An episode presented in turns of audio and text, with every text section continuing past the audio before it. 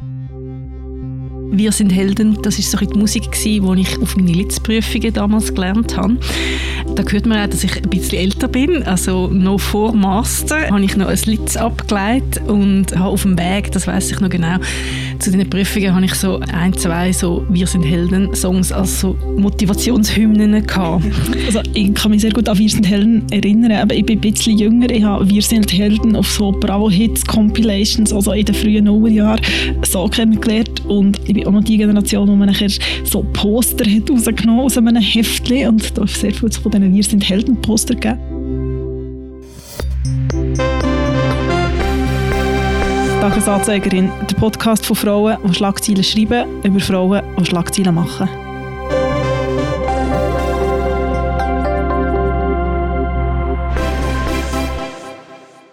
Hoi Annik. Hoi Priska. Nein, nochmal. Hoi Janik und willkommen zurück aus der Ferien. Hoi Priska, merci vielmals. Ja, das mal wieder hier live und in Farbe im Studio, in unserem schönen Podcast-Studio. Ja, ich bin noch so ein bisschen so halb da, also ich bin schon da, aber ähm, so newstechnisch so halb da. Ich habe das eine oder das andere, aber natürlich vor allem am Sonntag mitbekommen, am vergangenen Sonntag. Es war ja Abstimmungssonntag in der Schweiz. Genau, viel, viel ist passiert, auch während deiner drei Wochen Ferien. Ja. Unter anderem ist die britische Königin gestorben, das hast du glaube mitgeschnitten. Das habe ich mitbekommen, genau, äh, unser Verspätung. König ist zurückgetreten, der Roger, hast alles mitbekommen. Und dann geht zurück und frisch nach der Landung in die Abstimmungsresultate hineingestürzt. Genau, es war so ein halb erfreulicher Sonntag aus verschiedenen Gründen. Aber ein Grund ist sicher die AHV-Abstimmung Wir reden hier nur ganz kurz darüber, weil unsere KollegInnen von «Apropos» eine Folge dazu haben gemacht Der Philipp Loser hat mit Raffaella Birrer geredet, verlinken wir auch, wo das alles nochmal auseinanderbehandelt wird. Interessant ist ja vor allem, und erschüttert und das, was jetzt so viel hässlich gemacht hat, was ich nicht mitbekommen habe, ist, dass eigentlich Männer in einer Nutshell Männer eigentlich gesagt haben, ja, Frauen sollen länger arbeiten. Die Frau gesagt hat, nein, können wir nicht. Genau, richtig. Wir haben auch zudem verschiedene Artikel auf äh, tagesanzeiger.ch, wo wir auch alle verlinken. Ja, einmal mehr wird den Frauen vorgeschrieben von den Männern, wie das Leben zu gestalten ist, das Arbeitsleben in dem Fall. Ja, ich glaube, es wird jetzt so interessant, aber wie das jetzt alles ausbehandelt wird und wie das kommt und so. Also ich glaube, da ist auch noch nicht als letzte Wort gesprochen. Wir werden auch noch mal vielleicht auch noch mal darüber reden. Ein anderer Grund, der jetzt auch nicht so viel Laune gemacht hat, zurück zurückkommen, sind äh, die Wahlen in Italien. Italien hat gewählt, Rechtsaußen hat deutlich gewonnen. Giorgia Meloni hat mit ihrem postfaschistischen Fratelli d'Italia mit Abstand am meisten Stimmen geholt. Eigentlich müsste man ja sagen, ist es mega Fortschritt für Italien. Das erste Mal in der 76-jährigen Geschichte der italienischen Republik wird sehr wahrscheinlich, es ist noch nicht ganz sicher, eine Frau an der Spitze sein, ähm, Giorgia Meloni als Ministerpräsidentin. Nur ist, glaube ich, sie nicht unbedingt die Frau, die man sich gewünscht hat für Italien und was sich viele Italienerinnen und Italiener gewünscht hätten. Ja, eine sehr rechts politisierende Frau. Auch da einmal mehr, das Geschlecht ist nicht alles, wo der definierende Punkt ist. Wir haben das letzte Mal ganz kurz darüber geredet, dass das schon noch so ein Thema ist, das viel umtreibt. Oder muss man so radikale Ansichten haben oder sehr starke Meinungen vertreten, um als Frau überhaupt in so Positionen zu kommen. Es gibt ja ganz viele Länder, wo andere Haltungen beweisen. Aber in dem Fall ist es sicher so, dass, ja, dass die Freude über eine Frau an der Spitze von Mama Land aus unserer Optik trübt ist. Ich habe es auch noch spannend gefunden, die ganze so italienische Politik und die Rolle der Frauen in der italienischen Politik. Der Oliver Mehler hat vor der Wahlen einen recht spannenden Artikel zu dem geschrieben, das können wir auch noch mal verlinken. Es hat nämlich auch immer wieder die Möglichkeit gegeben, dass Frauen hätten können gewählt werden Im Parlament waren sie Spitze, gewesen, aber irgendwie haben sie es nie ganz, ganz aufgeschafft. Und ich kann mich erinnern, ich habe letztes Herbst Winter mit dem Oliver für «Apropos» damals geredet und wir haben dort über Kommunalwahlen geredet. Und ich weiss, wir haben so ein bisschen dann vorgeschaut. Und es war natürlich auch das Thema gewesen, Frauen in der italienischen Politik, wo es gibt eigentlich eine Quote Rosa, also so eine Quote, die für Politik und Wirtschaft gilt, wo zum Beispiel im lokalen Parlament ist, dass es einen bestimmten Anteil Frauen muss haben und ich weiss, er hat dort so gesagt, ja, es könnte sein, dass vielleicht in naher Zukunft Frau Spitzer ist. Und dort ist der Name Giorgia Meloni auch mal gefallen. Aber das war so sehr weit in der Zukunft gewesen und eigentlich auch etwas, wo wir uns, glaube auch nicht so richtig vorstellen dass das jetzt tatsächlich kommt. Ja, das Tempo momentan auf dem Weltgeschehen ist extrem rasant. Ja, das habe ich auch gemerkt, als ich nach drei Wochen mehr oder weniger ähm, News äh, abstinent äh, bin zurückgekommen, dass ja. das eine oder andere passiert ist. Ja, viele Sachen, die vor einem Jahr noch unvorstellbar waren, sind, sind heute leider Realität. Es ist kein einfacher Herbst für uns alle. Und du hast auch italienische Familienbezüge, oder? Dass dich das ein bisschen noch mehr beschäftigt als ja, vielleicht äh, uns. Genau, also ja, ich habe ähm, italienische Familie und ich habe viel jetzt auch diesen Sommer auch nochmal so über, viel über italienische Geschichten, aber auch über italienische Frauen. Es gibt ein Buch, das es leider nur auf Italienisch gibt bis jetzt, das heißt Le Italiane, also die Italienerinnen, vom Aldo Cazzulo, er ist italienischer Journalist. Und es geht so um Frauen, um, um, historische Figuren, es geht aber auch um Schauspielerinnen, es geht bis zu Influencerinnen wie Chiara Ferrani und es ist recht spannend, es geht viel um das Frauenbild von Italien. Es gibt auch ein Buch, das vor ungefähr zwei Jahren, glaube ich, rausgekommen von der Barbara Bachmann und Franziska Gilli und das heisst «Hure oder Heilige» und da geht es um das Frauenbild in Italien, weil es halt eben, es ist immer so Mutter oder Maria und sehr halt das Religiöse oder eben meistens sofort Touren, um das Wort hier aufzunehmen, das im Titel ist. Ja, sehr spannend. Das ist auf Deutsch. Gut, die Tipps natürlich auch alle aufschreiben, für die, die sich vertieft mit dem Thema befassen. Und wenn ich hier auf unseren Podcast-Tisch schaue, unsere Produzentin Mirja Gabatuller hat schon einen kleinen Kommentar gemacht vor der Aufnahme, da wir ja wirklich ganz schlecht, glaube wir beide, also korrigiere mich, wenn ich falsch bin, wir beide sehr schlecht sind, um über Bücher zu reden, wenn wir Bücher nicht vor uns haben, bringen, kommen wir immer so mit kleineren und manchmal grösseren Bücherstapel. Von dir liegen drei Bücher. Über eins reden wir, glaube ich, jetzt noch. Genau. Mich hat nebst all dem News geschehen, wo sehr intensiv war in den letzten Wochen, bin ich ein bisschen in meine Vergangenheit abgetaucht und habe viel «Wir sind Helden» gelost.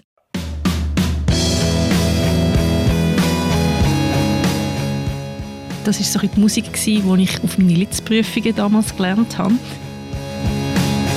Komm mal ans Fenster, komm her zu mir, siehst du da drüben, gleich dahinterm Wellblechzaun, da drüben auf dem Platz vor Aldi haben da hört man auch, dass ich ein bisschen älter bin. Also noch vor Master habe ich noch ein Litz abgeleitet und habe auf dem Weg, das weiß ich noch genau, zu den Prüfungen habe ich so ein, zwei so «Wir sind Helden»-Songs als so Motivationshymnen gehabt.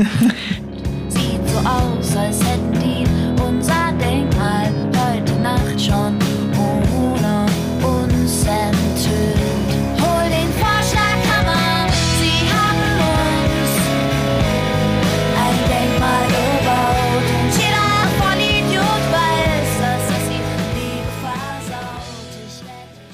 Und warum ich «Wir sind Helden» gelost habe, ist, weil Judith Holofernes, Sängerin und Bandleaderin sozusagen, ein Buch veröffentlicht hat, das heißt Die Träume anderer Leute. Das ist auch ein Songtitel von ihrer Solokarriere dann aber.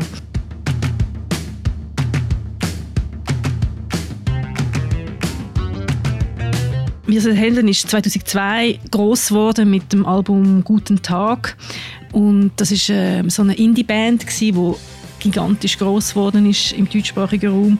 In ihren Texten ist es oft so auch um Kapitalismus und Medienkritik gegangen. Man hat immer so das Gefühl gehabt, die Judith Holofernes ist so eine mega unabhängige, starke Frau, die so ihr Ding durchzieht, sich nicht beeinflussen lässt. Der ist, glaube wirklich egal, was die Welt von ihr denkt. Die will einfach coole Musik machen.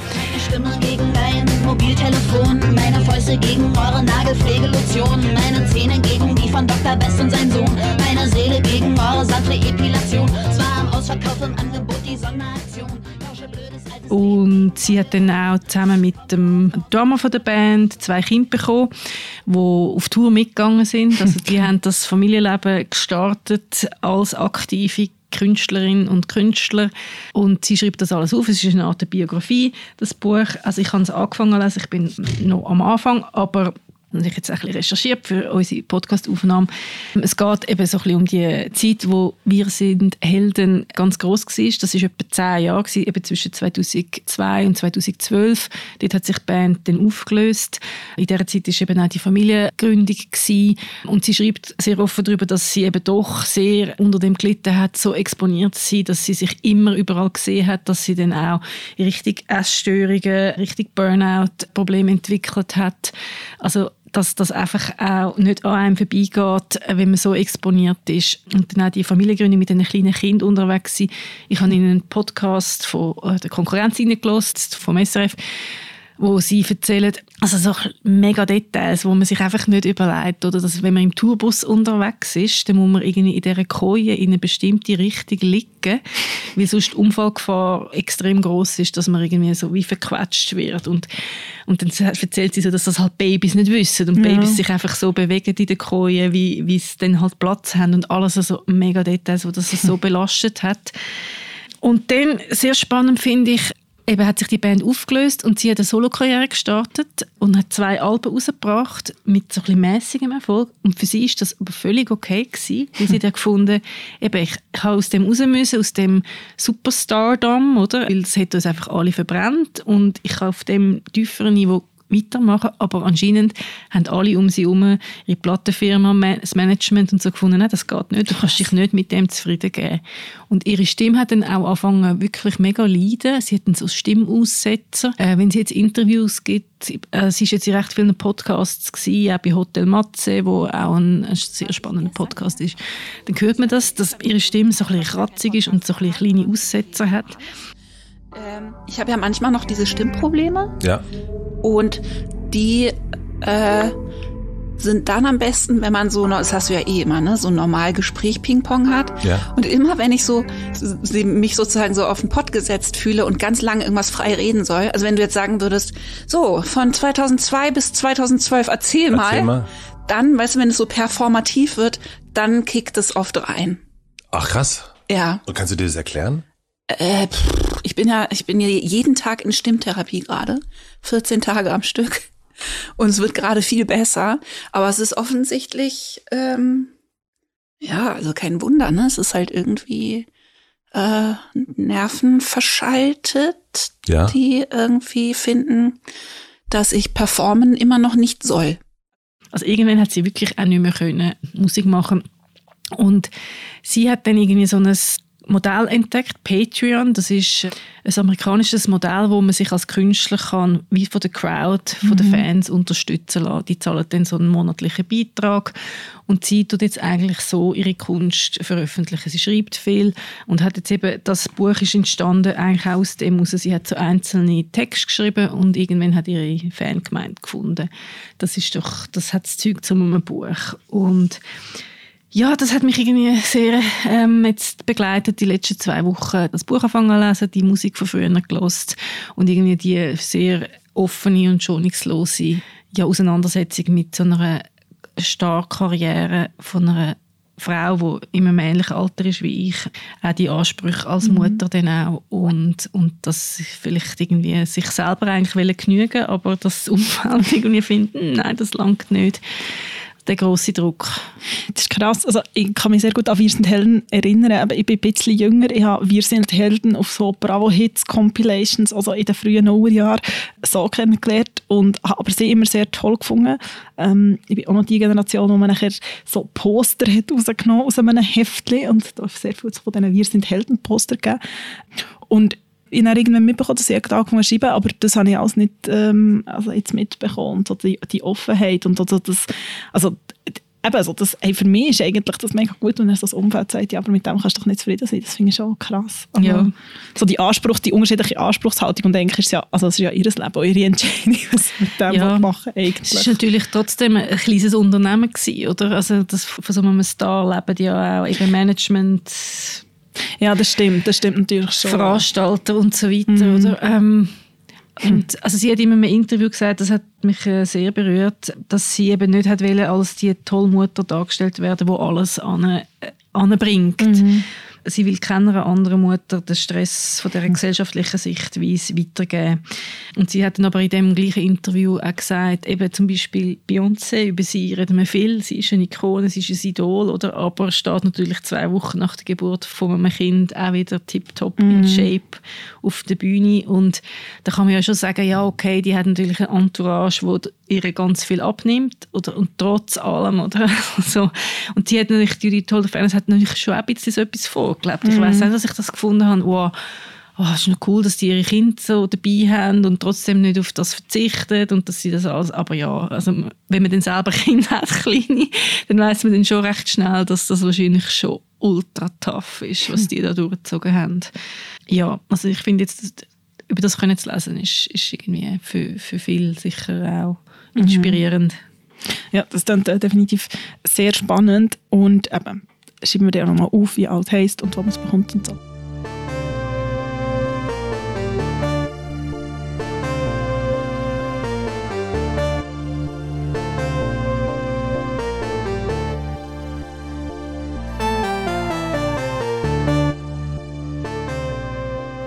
Wir wollen aber vor allem auch noch mal über etwas reden, das newsgetrieben ist, das leider auch alles andere als erfreulich ist. Und zwar über die grossen Proteste im Iran, die ausgelöst wurden vom Tod der 22-jährigen Massa Amini. Massa Amini, der Name und das Gesicht der jungen Frau sind im Iran zu einem Symbol geworden. Massa Amini steht für das Aufbegehren der Zivilgesellschaft gegen die religiöse Machtelite. Sie ist am 16. September gestorben, mutmaßlich wegen Gewalt von der Seite der Polizei, wo sie aufgegriffen und angegriffen hat, weil ihr Kopftuch zu losen ist gesessen auf dem Kopf. Was zu vielen Protesten geführt hat von Frauen und auch Männern. Frauen verbrennen ihre Kopftücher unter frenetischem Jubel von Iranerinnen und Iranern, die die Unterdrückung des Regimes nun seit 43 Jahren leid sind. Viele Frauen im Iran und international schneiden sich die Haare ab aus Zeichen von der Solidarität und demonstrieren. Auch hier in Zürich hat es letzten Samstag eine Demonstration gegeben und das hat eine riesige Dimension angenommen in den letzten Tagen. Was ich interessant gefunden ich habe ein Interview gehört mit einer BBC Iran-Expertin und sie ist selber auch Iranerin mit der Rana Ramipur und sie hat wie so gesagt, das sei so History in the Making, weil sie eigentlich, und das hat zum Beispiel Nathalie Amiri, wo mir vor ein paar Folgen mal mit ihr über Afghanistan geredet hat, sie hat das Buch über Iran geschrieben, sie hat selber iranische Wurzeln und hat langs ARD-Büro in Teheran geleitet. Und die beiden Journalistinnen sagen, wieso sie eigentlich wie so ein Querschnitt von der Gesellschaft sind auf der Straße. Und der Auslöser, die Solidarität und einfach die Unterdrückung von dem Regime jetzt wie so übergeschwappt ist, weil es zum einen darum geht, also dass das wie so aus dieser feministischen Demonstration aus etwas viel Größeres ist entstanden, weil es ist einfach seit Jahren wird die iranische Bevölkerung unterdrückt von der Seite der Polizei, von diesen Milizen. Und es gibt eine ganz, ganz kleine Schicht vom Regime, äh, wo einfach profitiert.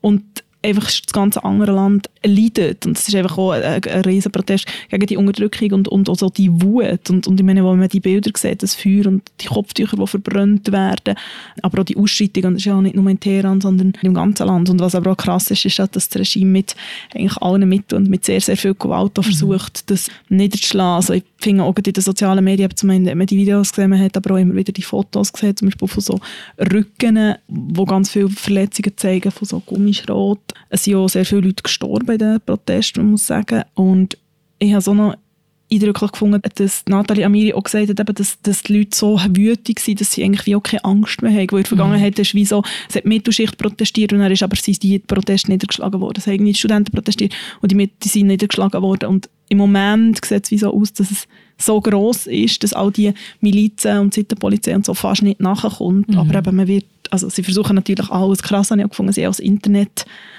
massiv zurückgefahren. Sie haben ja zum Beispiel WhatsApp und Instagram gesperrt seit ein paar Tagen. Und das ist natürlich für eine Protestbewegung insofern fatal, weil das man sich halt einfach nicht mehr organisieren kann. Genau, ja.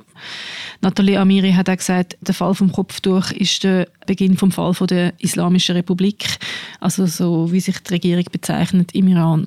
Äh, es wirkt sehr äh, groß oder das eben das History in the Making, dass man hat jetzt wirklich das Gefühl, ja, das wird etwas verändern. Das hat so große Ausmaße angenommen, aber wahnsinnig gefährlich, wahnsinnig äh, viel Gewalt. Das ist sehr bedrückend.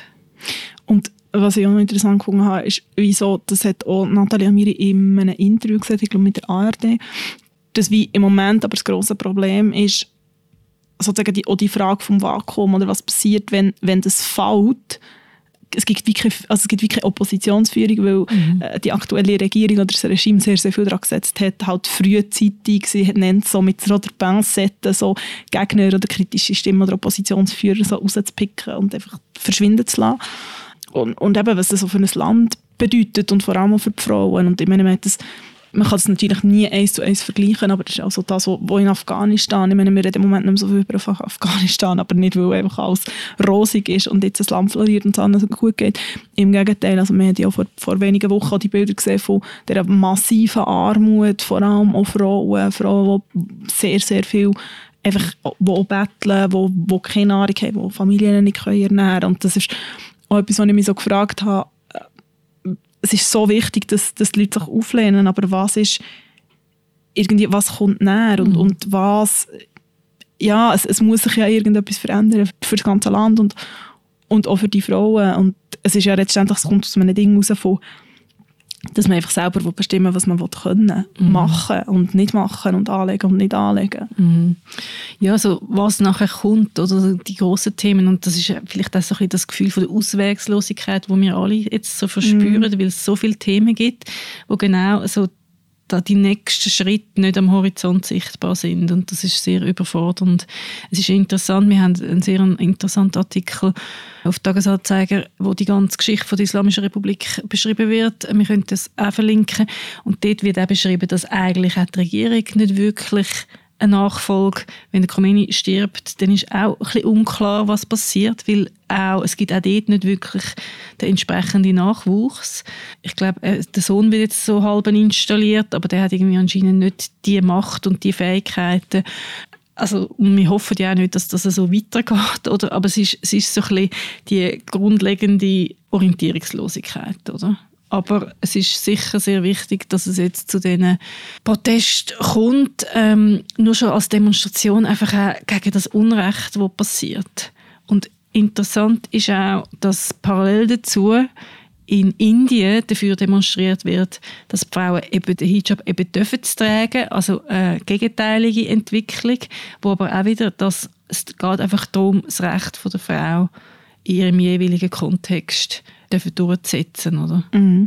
Und eben, ich meine, das ist so, ich glaube, das, das sprengt hier, hier den Rahmen, aber ich meine auch die Diskussion, wenn wir nochmal drauf zurückkommen und vielleicht auf einen Hijab, es gibt ja verschiedene Arten von, von Kopftuch und von Gesichtsverhüllung und so, aber beim Hijab und auch bei allen anderen Kopftucharten, sage ich mal, ich meine, es ist auch so umstritten und es geht ja bis zu uns, oder? Selbst in der Schweiz wird das Kopftuch in dem Sinn politisiert, wobei man natürlich da sehr muss aufpassen muss. Es gibt Verhüllungsverbot und dort fällt das Kopftuch nicht drunter, dort fällt Burka drunter, wo aber oft auch als Kopftuch, und das ist auch das, was ich gemeint habe, mit den verschiedenen Arten von, von Kopftuch und, und was wo, und der Hijab ist anders als Burka und ist anders als der Niqab, aber auch dort, selbst hier wird sehr stark politisiert. Und auch die Diskussion zum Beispiel, dürfen jetzt Mädchen in der Schule ein Kopftuch anhaben? Und, und, und einfach auch die krasse Politisierung eben bis zum Iran, wo junge Frauen oder wo Frauen dafür büßt und verhaftet äh, werden, wenn dort das nicht stimmt. Oder die, die krasse Politisierung von einem, von einem Kleidungsstück und die Vorschrift, wo ja im Iran ist ja nicht nur, wie das Kopftuch muss sitzen, sondern auch, wie lang das Kleid muss sein und wie die Schuhe müssen sein und wie viel Haut wo man darf zeigen.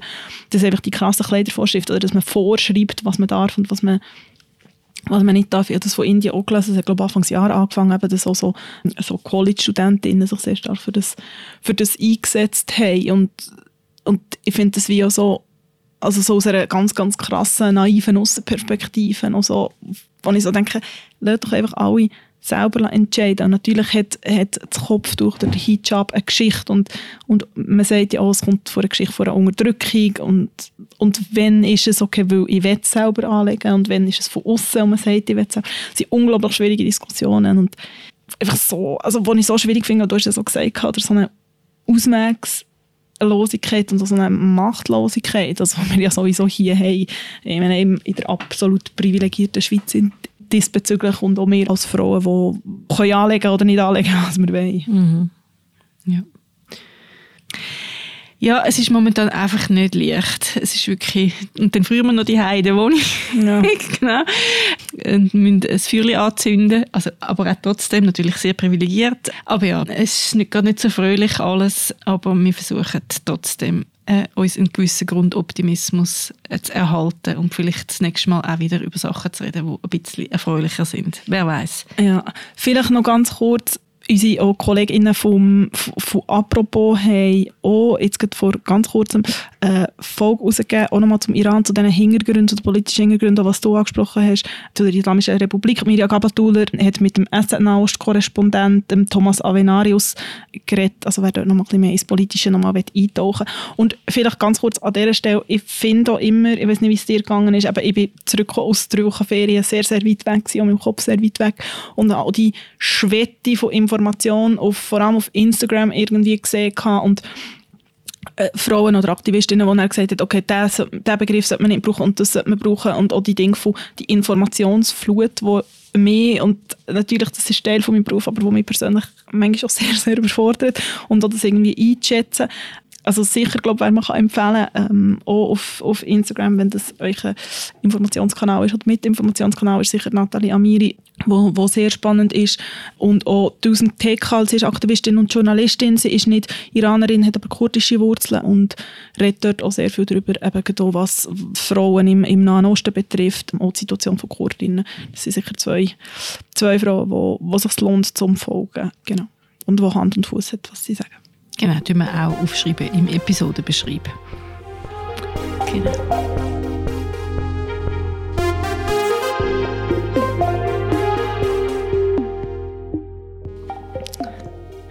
Aber du hast jetzt gesagt, es ist kalt und mit dem Feuer. Mhm. Liest du etwas vor dem Feuer oder wer begleitet dich so vor dem Feuer in den genau. nächsten zwei Wochen? Du hast ja noch andere Bücher erwähnt, du hast drei erzählt. Ich lese auch ein paar Romane, die sehr spannend sind. Über die erzähle ich wahrscheinlich vielleicht in zwei, drei Ausgaben mal, wenn ich äh, durch bin.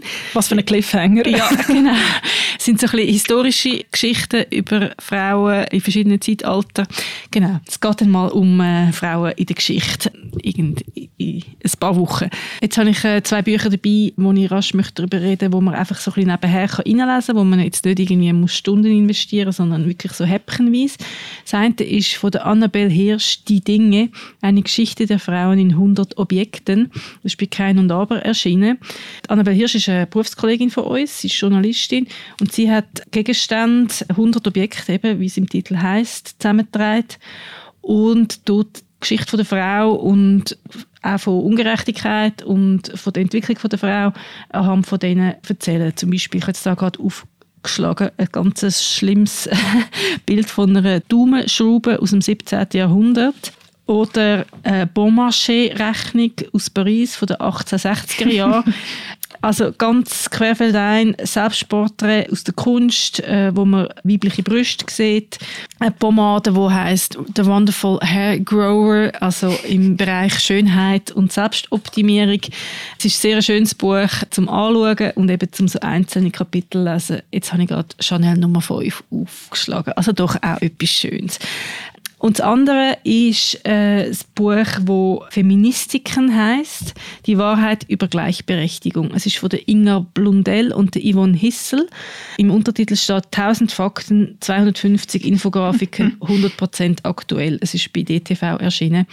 Und es ist, was es heißt, es sind alles Infografiken, wo ganz viele Zahlen, wo wir immer konfrontiert werden damit, wie sich das Leben so anfühlt anhand von diesen Zahlen, oder, äh, darstellt. Also es hat verschiedenste Bereiche, es hat Beziehung und Vereinbarkeit, es hat Medien und Kultur, Nachhaltigkeit und Konsum, Politik und Macht. Also das Thema, in dem wir uns auch oft bewegen, Bildung und Forschung, Gewalt und Verbrechen, Gesundheit und Medizin, also die ganze Gendermedizin, über die wir auch schon geredet haben, äh, die unterschiedliche Forschung, kommt da von Körper und Geschlecht, Sport und Fitness, Geld und Arbeit. Und es ist auch visuell so gestaltet mit Fotos und eben Infografiken und Balken und Farben. Und es ist einfach so ganz einfache Zahlen präsentiert, sehr eindrücklich. Wo so ein zusammenfasst, über was wir oft reden, also die Datenlage. Und wir wissen ja auch in unserem Beruf, nichts stellt etwas so klar und einfach dar wie Infografik. Also es ist sehr direkt. Man muss nicht lang lesen, sondern erfasst es einfach visuell. Genau, das sind die zwei Sachen, die ich dabei habe. Und du hast aber auch noch ein Buch dabei. Genau, also äh, man muss ja sagen, so Ende September, Oktober ist ja so mm, neben Frühling so die Zeit, wo sehr, sehr viele Bücher rauskommen. Darum habe ich auch ein Buch mitgenommen, beziehungsweise werden mich mehrere Frauen begleiten in den nächsten zwei Wochen.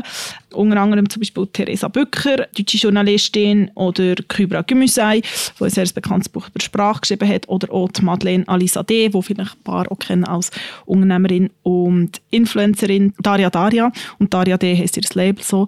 Und zwar ist eine Anthologie erschienen im Ulstein Verlag, die heißt Unlearn Patriarchy wo 15 Essays vereint, wo drin steht, was man alles unlernen soll, damit wir uns als Gesellschaft von frauenfeindlichen Strukturen können befreien können. Und unter anderem ist zum Beispiel eben Unlearn Sprache mit der Kybra Gümüsei, Unlearn Liebe mit der Emilia Roig. Sie hat, haben wir glaube auch schon erwähnt, sie ist auch, hat auch Beiträge in verschiedenen Anthologien schon beigetragen. Unlearn Familie eben von der Theresa Bücker, Identität, Rassismus, Kapitalismus, Politik mit der Christina Lund, die sich sehr stark mit feministischer Außenpolitik beschäftigt sehr, sehr spannend. Oder es geht um Geld oder Macht. Und das sind alles Essays, die auch Einblick geben, wie es vielleicht könnte sein, manchmal utopisch und manchmal weniger utopisch, dass wir vielleicht irgendwann eine weniger frauenfeindliche Gesellschaft haben, eine weniger patriarchale Gesellschaft und dass uns allen, inklusive den Männern, vielleicht einfach ein bisschen besser geht. In welcher Form und in welcher Schicht auch immer. Also ähm, doch ein bisschen zuversichtlich. Genau. Schluss. Die Hoffnung stirbt doch zuletzt. genau. Ja, ich würde sagen, das ist ja das perfekte Schlusswort. In dem Sinn ähm, hoffen wir, dass wir in zwei Wochen ein bisschen mehr Fröhlicheres zu berichten haben. Das Wetter aktuell hilft ja auch nicht so fest, aber ich war jetzt auch, wie gesagt, drei Wochen sehr verwöhnt gewesen, was Sonne betrifft. Genau, vielleicht äh, trifft die Sonne mit ein bisschen Verspätung auch ein da und beschert uns noch einen goldigen Oktober. Und wir haben ja jetzt gleich auch noch den passenden Soundtrack, wenn man sich jetzt der Herbstmelancholie ein bisschen angeben will Zeit heilt alle Wunder, wenn du sie gut verschnürst, bind nur die Stelle gut ab, bis du gar nichts mehr spürst. Du weißt, ein Feuer geht aus, wenn du's länger nicht schürst. Ich empfehle allen den Titel Die Zeit heilt alle Wunder. Also leider nicht äh, Wunden, sondern Wunder. Also eigentlich auch ein bisschen traurig, aber zeigt doch jetzt Sprachintelligenz von der Judith Holofernes von Wieselhelden. Passt gut in die Zeit. In diesem Sinne, merci vielmals fürs Zuhören und tschüss zusammen. Ciao zusammen. Kommst auf die Welt, um den Kopf zu verdrehen. Du lachst über Hunde und deine eigenen Zähne. Bleibst, kaum kannst du laufen, alle zwei Meter stehen und fällst auf die Knie, Tagesanzeigerin wird moderiert von der Friska Amstutz und von mir, der Annik Hosmann. Produktion macht Mirja Gabatuller. Recherchemitarbeit ist von der Zoe Richardet und Sounds sind von der Musikerin Sisi Fox.